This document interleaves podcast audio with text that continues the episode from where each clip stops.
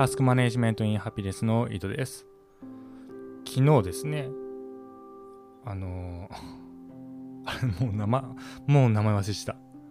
あれあれ、ホラ吹き男爵。ミュンヒハウゼンだ。ミュンヒミュンヒハウゼンのトリレンマの話で最後終わったんですけど、その話は前置きで、実はそこから話したいことがさらにもう一個あったんですよ。でそれ忘れてたんで、それから話しますね。で、その話っていうのは充足理由率の話です。Principle of Sufficient Reason って英語で言うらしいですね。十分な理由っていう意味ですね。の法則。で、これをまた Wikipedia 片手に話しますけど、これも面白い話だなって思ったんですよね。で充足理由率っていうのはどんな出来事にもそうであるためには十分な理由がなくてはならないという原理ですなわちどんな事実であってもそれに対してなぜと問うたら必ずなぜならばという形の説明があるはずだという原理のこと。ということらしいです。で定式化、えー、まあ、定義ですよね。これスタンフォード哲学辞典からの引用ですけど充足理由率どんな事実 F についてもなぜ F であるかの説明がなければならないっていう話らしいですわ。でこれまあこれあの因果率因果関係があるっていうのはこの充足理由率の中に含まれる考え方で理由っていう充足理由率の中はもっと広い範囲を指してるらしいです。で、まあ、これ普通ですよね。みんな普通に考えてますよね。私もそう考えてましたし、何かあるには何か理由があると思う。これ、もう誰も疑わないですよね。でも、ここに落とし穴があって、この充足理由率を徹底する場合、決定論になるっていう話なんですよ。だって何かが起こるっていう原因、理由が必ず全てに存在するのであればもう全ては決まってますよね宇宙が誕生した時点からいやでもなんか受け入れがたい今度は今度はその決定論が受け入れがたいじゃないですか。もう全てが決まっているっていう考え方。でもそう考えるとで、えー、充足理由率全てのものに理由はないのではないかと。さあどっちだって話ですよね。でも私はけあの全てのことに理由あるっていう原理の方が疑わしいとは思いますね。でまあでもこの充足理由率っていうのがえっ、ー、とねショーペンハウアーか。ショーペンハウアーも論じていてこの充足根拠率って言ってるらしいですけどショーペンハウアーは。根拠率はあらゆる学問の根底であると。いうことを言ってるからここを覆せないんですよ。学問とか科学を信仰している人間の認識の間ではこれ覆したらまずいんですよ。でこのなまた面白い例がこのウィキペディアの中にあって永井仁さんという哲学者の人のエピソードで中学生の時になんか理科室の備品がなくなったらしいんですって。でクラス会みたいのやってホームルームみたいのやって先生がその、まあ、誰かその備品持ってったんじゃないかと。いうことを疑ってたと。でその時この永井さんはその物は突然ただなくなるということははこともあり得るのではないでしょうかっていう趣旨の発言をしたらしいんですよ。うん。でこういう話ですね。こういうこともあり得るじゃないのと。なぜその誰かが取ったっていう話に必ずなるのかっていうところを、まあ、純粋にでも生まれながらの哲学者ですね。永井さんというの。は、まあ、そういう話があるんですよ。物が突然なくなるっていう可能性はゼロじゃないよねって話。念力で消えるかもしんないし宇宙人が取ってっちゃうかもしんないし。まあでもそれも結局理由率の中には含まれますけどね。何だそれは今出した私の例は間違いだわ。そういう理由じゃなくて物が何の理由もなく突然なくなるということもありえるんじゃないかっていうことを永井さんは言ってるんですね。でまあこれは極端な例としても私あの一昨日かな一昨日の夜ワイヤレスイヤホンを車の中に置いて家に帰ってきたんですよ。で、これって別に理由ないと思うんですよね。これまず PDCA 回す人は理由を作るんですよ。その対策できる。いや、それはなんかその家に着いた時にワイヤレスイヤホンを、うん、車の中に置いてるっていう状態を認識できなかったから忘れたみたいな話に持っていこうとするんですよね。これ完全もう人が作った理由ですけどね。その対策するために。だから、えーと、家の座標家の座標が近く、まあ、GPS の話ですわ。家の座標が近くなったらその iPhone の通知でイヤホンを忘れないようにっていうメッセージあのオートメーションで作ってでそれを Apple Watch に飛ばして気づくようにすればいいみたいなね話に持っていくわけですけどいやもなんだかもっとその事実だけを素朴に見たら別に理由ないと思うんですよね私。イヤホンを忘れたことによって。あ忘れたことの。なんで理由をつけたがるのかって話なんですよね。でこれも会社でよく起こりますよね。なんかミスしてうん対策、ね、立ててくださいとかいう話に必ずなるんですけど別に理由ない時もあると思うんですよ。いやたまたまそうなりましたと。特に理由はないですっていう。話でも、まあ、理由を捏造してその捏造した理由に対しての対策を取るわけですよね。だからなんだろう。あの、自己啓発本で原因と結果の法則っていうのがあったと思うんですよ。で、中身読んでないんですけどね。でもそんなのないと思うんですよ。原因と結果が必ずつながるはずないと思うんですよ。もしそうであれば決定論になってしまうからね、全てが。もっとなんか自由な理由もなく何かが生じるっていうこともあり得ると思うんですよね。でこう考えるとその前提パラダイムが変わってくるわけですよ。必ず原因と結果がある。だから PDC を回せば改善するというような、まあ、やり口から、まあ、違う。もう PDC 自体回さないと。だって原因ないんだからというやり口に転感できる。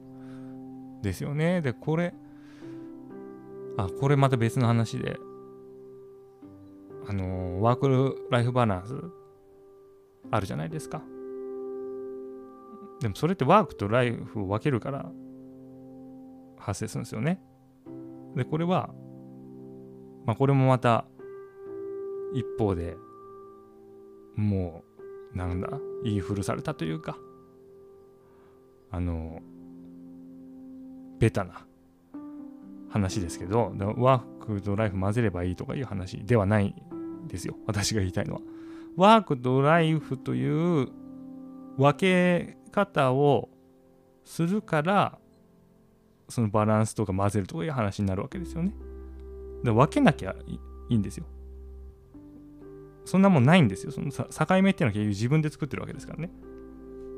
ででこれがあの仕事と休むっていう話にも適用できると思うんですよね。仕事をしてる休んでいるっていう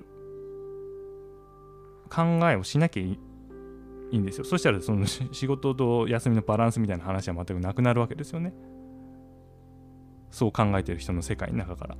だから、まあ仕事、だこれまた別の観点で仕事をたく仕事のアウトプットを良くするにはあのその分休まなければならないみたいな話もありますがそれはその仕事でアウトプットプラスで今休むインプットマイナスって考えるとそのプラスマイナスで分けてるからそういう話になってくるわけですよ。でこの話の結論でワークライフバランスの結論も全て一緒ですけどそれはそのバランスは人それぞれだからなかなか取るのは難しいよねって結論で終わるんですよ。だってこれ別に答えないから。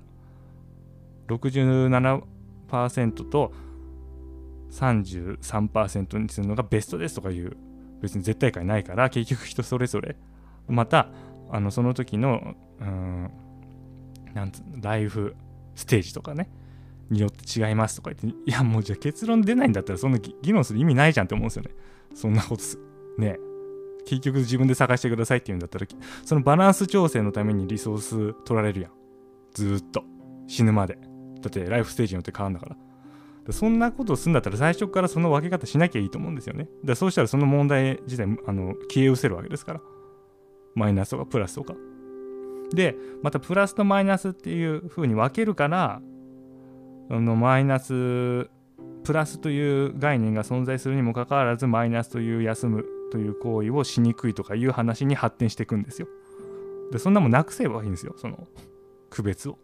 これ自己と他者と一緒で、そういう分け方をしないというか何もないんですよ。その区別というのは自分ので考えてるだけだから。で何もなくせば休めるんですよ。だってプラス方向がないわけだからね。そのまあ意味付けですよね。意味付けがなくなるわけですよ。何も。で何も意味付けがない状態こそタスクの実行を最も円滑に早くスムースにできるっていうのが私のこのタスク管理の考え方なんですよね。これはもう完全にグッドバイブスのおかげですけど。そうだと思うんですよね。で、それをまあどういうかですよね。どういうふうに表すか。そえー、まあ、私だとその有だ有限性有限性ながらプラスとかマイナスとか考えるじゃないと。無限であると。無限であればプラスもマイナスも考える必要ないですよね。仕事と生活っていうこの2つの2っていう有限の中で考えるから話がおかしくなるんですよね。全て無限だと思えばいいんですよ。で7つの習慣とかまあキャリアレインボーキャリアレインボーもそうですけどその自分の役割がありますみたいな話もあるんじゃないですか。でその自分の役割をそれぞれあのー、まあ、満足度高くというかね、まあ、よく、うん、果たせばいい人生ですっていう話もありますけどあれも完全に自弁的ですよね。形状学的。だってそもそも自分の役割というものがその有限個数に分割できるかっていうところが検討されてないですよねその話って。でなおかつそれを満たしたところで幸せになれるのかっていう話も議論されてないですよね。なんか耳障りがいいからああなるほどと。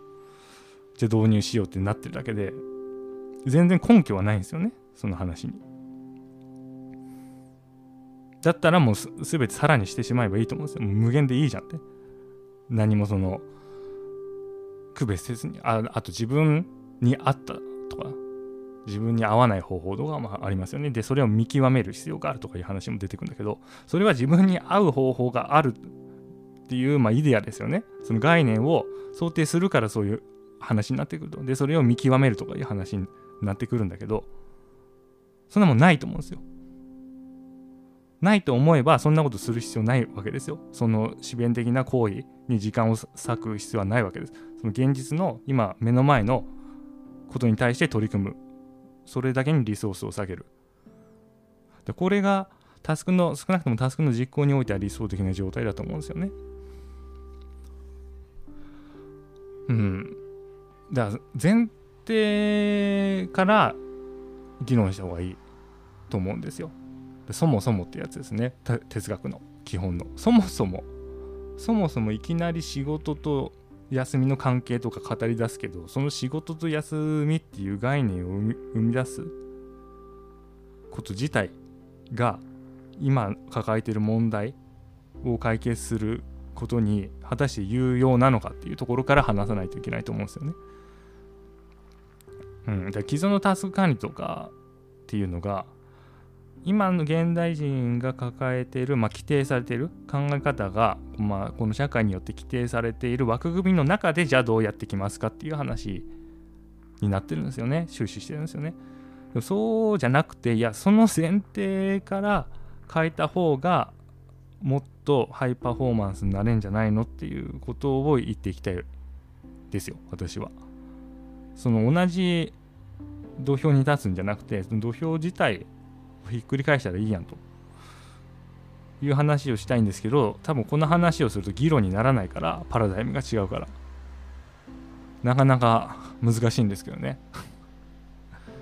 それ俺はまあ同じパラダイムそもそもその考え方が規定されているとかいう話を共有しないとなかなかうまく進まないと。でそのまあ一つのね仕事とか家庭とかなんか休みとかいうプラスとかマイナスとか自分に合うとか合わないとかいうパラダイムがまあ一つであるという状態が近代だと思うんですよ哲学史で言うね。でそれを乗り越えてから物事をもう一回考え直すこっちの方が、まあ、言う良い議論ができるかなと思うんですよね。でそれがポストモダンっていう意味だと思うんですよ。その近代の一つのその考え方ですよね。それまでやってきた。それを乗り越えてタスク管理を考えるっていうことが、まあ、別に今私たちに求められてはいないですけど ただ結局ねさっきの話でも言った通り同じパラダイムの中だとその解決策出てこないんですよね。結局バランスを取りましょうとか言って。いう話で終わってしまうんですよ。いやそれはなかなか難しい問題ですねで終わるんですよ。毎回。でもそうじゃななくてというかそそれだと問題解決しないんだったらもうちゃぶ台ひっくり返さないといけないよねっていうことですよね。はい。それでは今日はこの辺で良いタスク完了